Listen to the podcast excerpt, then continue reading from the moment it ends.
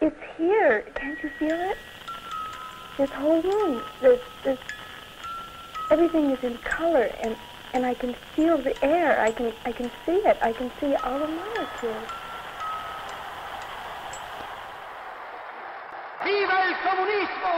New Year's Eve, I was attending a party with friends and families, and at one point, I was having a conversation with one of my father in law's friends.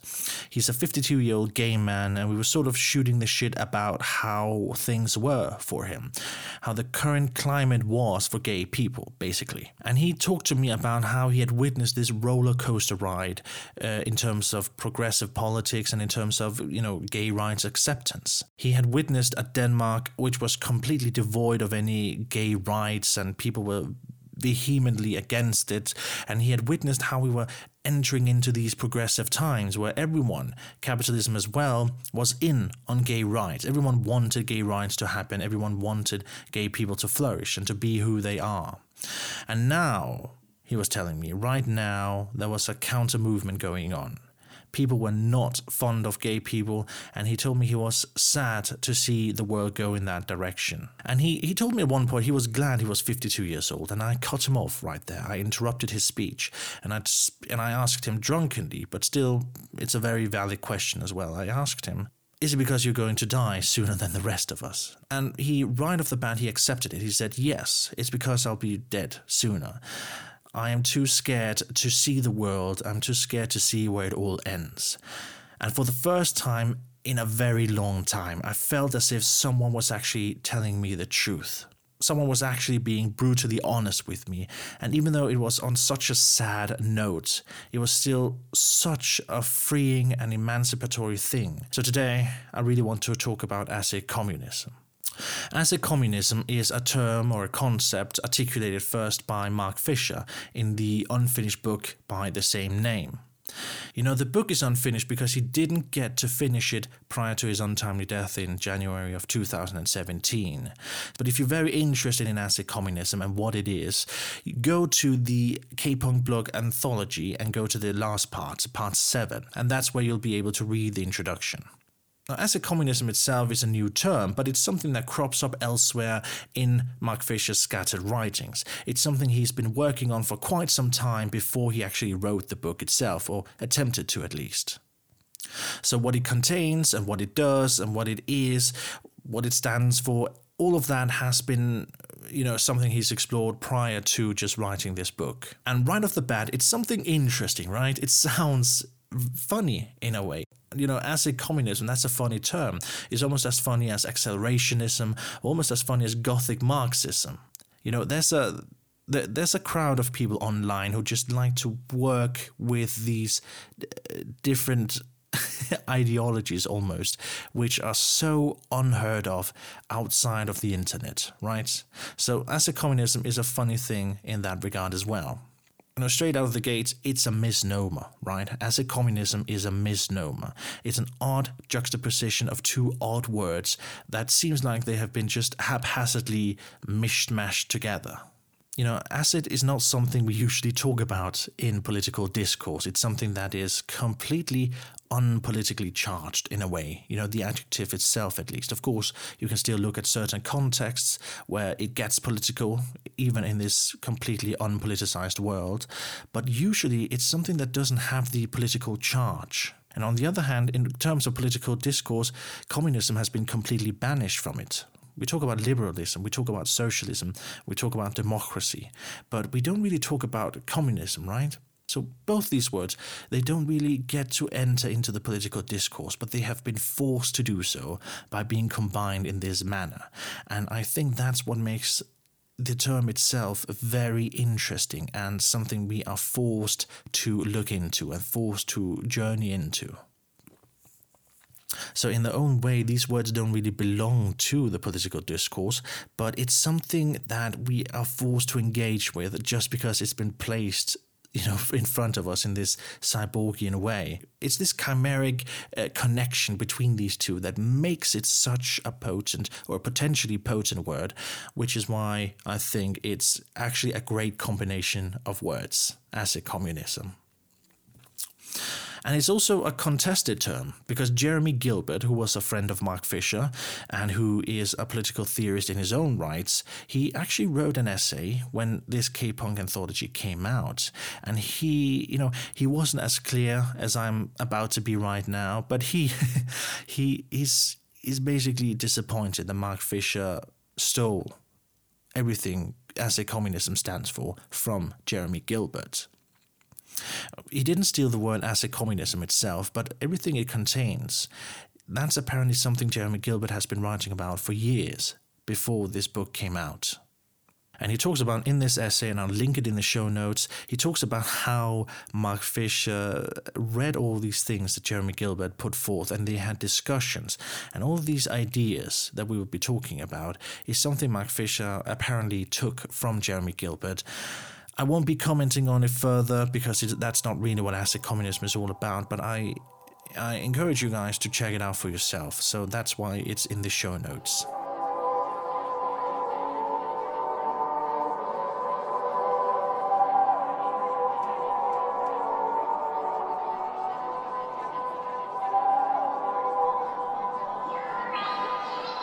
Let's get into the meat now. Acid communism is something that has to be understood through its backdrop, and the backdrop is a spectre of a world that could be free, which is a sentence or a phrasing Mark Fisher takes from the Frankfurt School philosopher Herbert Marcuse. You have to understand spectre in a specific way here, because a spectre is not just something that's left behind from something that is dead or long lost. It's actually an eerie entity in and of itself. It's something that impinges on the world without being fully present. And in this not fully being present, it's not fully absent either. It occupies this middle ground, and from this middle ground, it's able to influence and impinge on the world you know and this freedom is a freedom that is connected to the freedom from work and a freedom from oppressive hierarchies and a freedom from the exploitation that capitalism brings with it. Because capitalism has successfully suppressed the narratives that lay dormant in older times that could you know potentially bring bring about this completely free world Capitalism has done a tremendous amount of PR work in in in retelling old narratives. It's made you know it's made them reasonably unthinkable for people. When you think about the 60s and the 70s, they are completely as as Mark Fisher would have said, they're completely inseparable from this from their own simulation, and the reduction to iconic images and classic music and a certain kind of nostalgia, all of these things has sort of neutralized the real promises that exploded in the 60s and the 70s, and all of that has come about capitalism, which has been able to retell stories in an oppressive way. And this is a point Mark Fisher makes as well. He says that the past is not something that has already happened. It's not something that floats about freely out there. It's rather something that has to be retold and repurposed and refashioned in various ways. And in a way, the past hasn't been fully actualized as well. It's something that is still virtual, but is continuously actualized through the stories we tell about it. And the 60s and 70s have more to them than just iconic images and hippies putting flowers down the barrels of guns. They tell a story about emancipation. It tells a story of a convergence of different forces that wanted to be free, but apparently didn't achieve this goal. So capitalism keeps these narratives from happening. It keeps revolutions and it keeps these revolts from happening by producing scarcity, both actual scarcity and artificial scarcity. So, actual scarcity is the natural resources of the world. Capitalism keeps reproducing itself, and in so doing, it ends up using up everything we have on the planet, and it ends up making everything scarce again. And this is the real of capitalism. This is what it tries to avoid. This is what it tries to suppress in itself is the fact that it cannot go on forever because eventually it will have used up everything if it tries to do so and killing itself in this using of everything. So every single fantasy capitalism sets up is to suppress this notion of the world not being able to sufficiently fund capitalism itself. And in every single fantasy, capitalism is just able to go on indefinitely, which it is not. And if we look past this actual scarcity, there's also the artificial scarcity, which is the scarcity of time. And that is what distracts us from this imminent possibility of freedom. We are constantly asked to work, we are constantly asked to engage in our careers, we are constantly asked to keep ourselves busy. And that keeps us from producing freedom, that keeps us from thinking in these alternative ways. And this is exactly the point. What capitalism has succeeded in doing is to mire us all in capitalist realism. We are fundamentally incapable of thinking about any alternatives to capitalism itself. And the success here is that capitalism has been able to frame freedom differently from what it was originally. You know, usually we think about freedom from work, from this endless toiling we have to do. But with capitalism, we are taught to reframe freedom in a way. We are taught that we we can get freedom through working, you know, social mobility, more money, all of these things that make us fundamentally unfree. They are being sold to us as being something that gives us freedom. So this is the backdrop of acid communism. It's this capitalist realistic world where we are unable to to sort of get out of it. We are unable to imagine something else that may be better for us. And Mark Fisher actually has a great quote to sort of set the mood for acid communism. He says, what if the counterculture was only a stumbling beginning rather than the best that could be hoped for? What if the success of neoliberalism was not an indication of the inevitability of capitalism, but a testament to the scale of the threat posed by the spectre of a society which could be free? And that's exactly what neoliberalism is. It's this amazing ability to, to suppress these new tellings, these new retellings of freedom it's this amazing ability to, to take every single act against the establishment and to render it pointless or to reduce it to something harmless. Neoliberalism is an amazing tool for defanging things. It's a way to sort of take the critical component out of a very critical idea.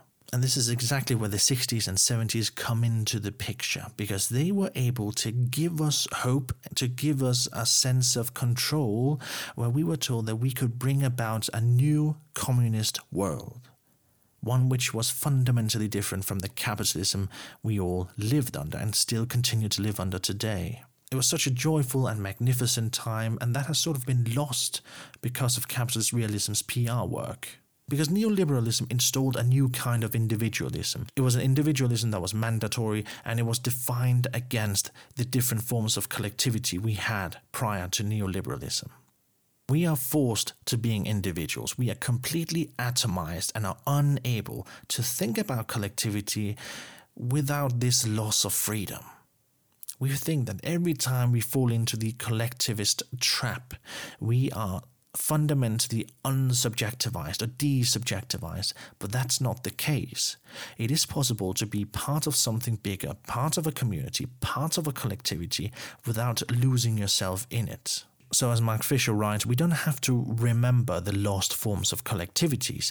Rather, we have to unforget the individualism that is imposed on us right now. And by doing so, we'll finally be able to envision a world that could be free. Through the use of the word communism, Mark Fisher is also trying to give the left a unified vision, a unified and concrete vision of a post capitalism. And this makes it a fundamentally Marxist or leftist project, right? Because right now we have capitalism, which is so all encompassing and so influential that we have to define everything around it. You know, pre capitalism is so multiplicitous. It has things like primitive communism and it has things like feudalism. All of that is sort of, you know, defined in relation to capitalism. And any vision and anything that comes after capitalism, let's stay optimistic and hope that something actually follows from capitalism, which is not capitalism itself or something worse than capitalism. But anything that follows from it has to be defined by its alterity to capitalism. It has to be defined by it being something else than capitalism. And the thing is that if you have a project called post capitalism, you don't really have something that you can rally people around. It's such a vague and empty concept. No one's really going to feel anything when they hear it. But acid communism might just be that concept which makes us feel something again. So, Mark Fisher gives the spectre the name of acid communism, and in so doing, he's reminding us that it is a transitory concept rather than post capitalism proper. It is an egress in and of itself. And I'll get back to this in a second, but that means you have to think about capitalism as an eternal inside, where we are perpetually trapped. And outside of capitalism is this new world. It is this spectre which haunts us right now. It is our ability to imagine again. It is the ability to see new possibilities and alternatives. So, acid communism is something that can lead us to the limit between the inside and the outside, but it cannot be the outside itself because we are fundamentally unable to think about what it is and to imagine it. So we cannot imagine the outside, but we may be able to imagine a path that goes from the center of the inside to the outer border of it. And that path is acid communism. It's what leads us to the border, to the brink of the inside, without really going over to the outside as well. So it is a transitory project rather than post capitalism proper. It has been said that some of you are communists. That is a very unpopular term today.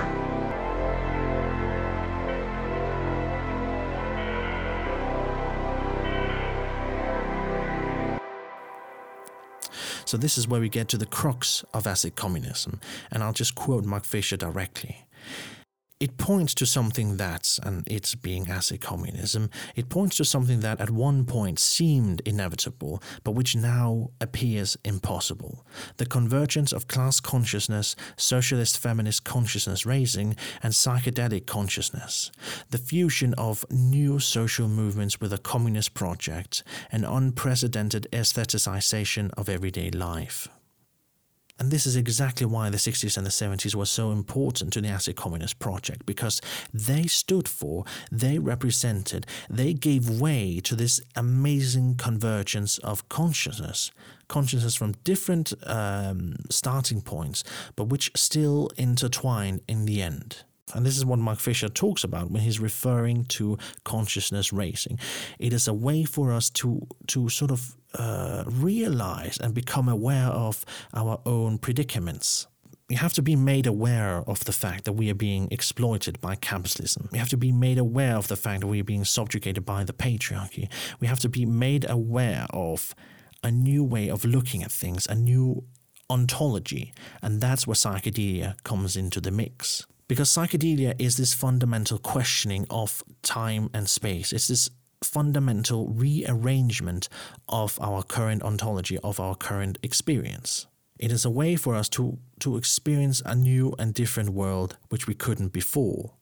And what the psychedelic community did so well back then in the 60s and the 70s was to mainstream these metaphysical questions. And this is where acid communism has sort of been hijacked or captured by the freak left, because Fisher mentions psychedelics, but he expands the term. Because what psychedelia fundamentally is, is this questioning of our reality. And that is something drugs can do very well, absolutely. But it's something that comes across as well in mass media and in television and in our computers and in our smartphones as well. The thing with technology with screens is that they are able to contract time and space. Through the internet, we are able to have a conversation with someone who is miles away from us, even in a different time zone. So you have to think about psychedelia as this breaking down of time and space that is sort of occurring from both technology and from drugs as well. Virtual reality is possibly the convergence here. You can both be with someone who is far away, and you could just transcend time as well by being these avatars in a game, right? If you've ever been to the VR chats uh, that's exactly what it will be like. You'll all be different avatars coming together from across the world. And you don't need drugs for that to happen, you just need the ocular goggles. And another important thing, which I'll get back to, is the fusion of movements with a communist project. Because what went down in the 60s and 70s was that feminists and gay rights activists and students and workers all came together even though they had different struggles, they came together and realized their own plight and each other's plight as well. One thing Mark Fisher brings into play here is Michel Foucault's limit experience, which is an experience he's talking about that happens at and beyond the limits of ordinary experience. It is an experience of the outside. And that's exactly what we've been circling around, right? Capitalism is this inside, is this eternal, endless inside without horizons at all. And outside is completely inaccessible to us right now. And acid communism acts as this egress, this border between the inside and outside that allows us emancipation that allows us to be free again. And Foucault is talking about this limit experience, and he talked about it in connection with LSD. He tried to take some acid and he experienced the world fundamentally changing. Because by taking LSD, you move to the border, right? You are becoming aware of your situation and you are becoming aware of the fact that you can change it. And that is exactly what's going on with our technologies as well, because drugs are able to unearth something within us that makes us see the world in a different light. But so is technology. You know, one of the things about capitalist realism is that we are fundamentally unable to envision a world that is not capitalistic. But with consciousness raising, with these limit experiences, they allow us to see that the world can change and that we can change with it.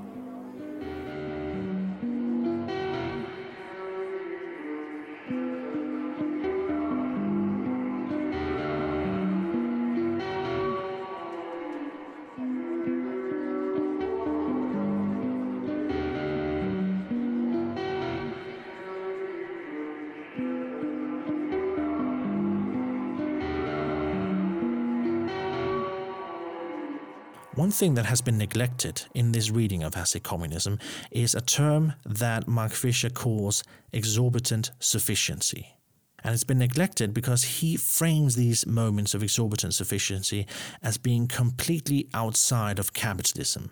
To Mark Fisher, it's not something that can be accessed from our end. We have to pierce through the inside to the outside in order to get these moments of exorbitant sufficiency. So that's why he analyzes books, and that's why he analyzes uh, music as well, because music from that time was able to capture this notion of exorbitant sufficiency that we are just simply not able to today.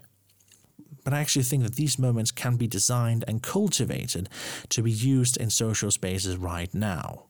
So, in order to actually get at what exorbitant sufficiency is, you know, you have to think about a time prior to postmodernism and neoliberalism, prior to the switch of the 70s, where things were actually feeling okay so, exorbitant sufficiency are basically these instances of optimism, of quiet optimism for the future.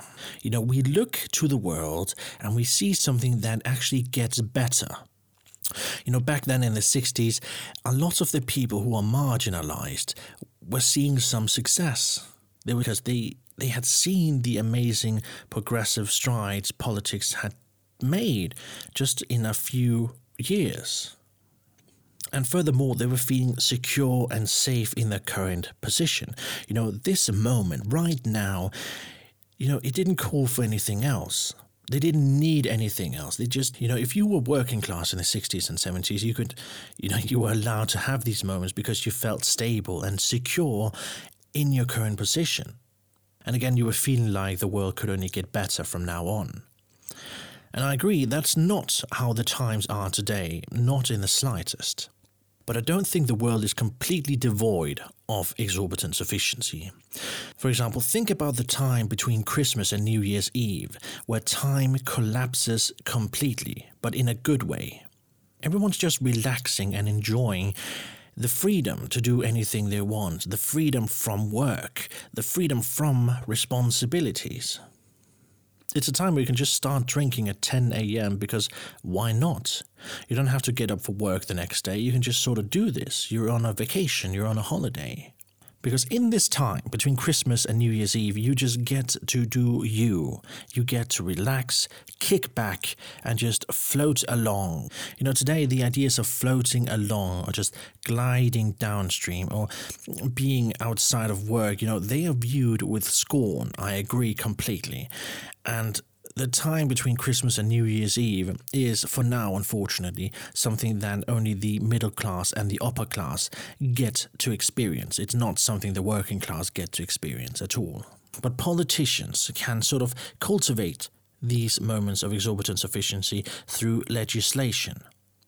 They can pass bills which secures stability for working class people. You know, things like minimum wage bills or added holidays, or added maternal or paternal leave of some kind. All these small things add up in the end. They accumulate, and at some point, they can become huge political and parliamentary strides, but they don't detract from the overall goal as well. And these moments can be uh, cultivated through the non parliamentary movements as well. And to give an example of this, I just want to quote from the K-punk blog called Abandon Hope, Summer is Coming, and I'll just leave a link to it in the show notes. Mark Fisher writes, the roots of any successful struggle will come from people sharing their feelings, especially their feelings of misery and desperation, and together attributing the sources of these feelings to impersonal structures, albeit impersonal structures mediated by particular figures to which we must attach populist loathing. When you are in a movement, when you're part of something bigger, it is a moment of exorbitant sufficiency. It feels like you're doing actual good. It feels like you are pushing the world in a more positive direction. When I view old Occupy Wall Street videos, I get this sensation. I get the camaraderie from people. I feel it, even though I was not present there at all. And during the last Labour campaign, you know, on the leftist side, I really felt like I was contributing, without actually contributing, I guess. But I felt like I was contributing to something bigger, something more socialistic, something else than just endless austerity. And of course, things didn't go that way, at least not this time. But we got these feelings of exorbitant sufficiency. It's possible to achieve them and to unlock them in this age of capitalism. And this is something our current movements they lack. And this is where we circle back to the fusion of current movements and communist projects. Because if you look at the climate movement and if you look at the yellow vest movement, they they work fundamentally within the system. All of them lack this component of socialization. They work fundamentally within the system and they don't aim or seek to change it, even slightly. They still believe in democracy and in capitalism, and that's exactly where this component of fusion between movements and communist projects that's exactly where it comes in. Because if you fuse a current movement with a communist project, you not only get the critique of capitalism, you also get a vision of something better. I absolutely love and adore Greta Thunberg, and I think she's doing God's own work. But it's so frustrating to see her work within the system. It's so frustrating to see her mired in capitalist realism. And you can see it with the yellow vests as well. They were trying to change the system. They they they started all of that demonstrations because they lacked the fuel for their cars. And you can see with these austerity movements in Spain and in Greece as well. For example, in Spain, you have the Podemos party, which has, uh, you know, a, a, not insignificant amount of voters, an amount of mandates in the Spanish parliament. But that's just still working within the system in a way. Of course, they could still foster these moments of, of, of exorbitant sufficiency through their legislation, and if they do so, all power to them but there remains this unwillingness to work outside of the system itself.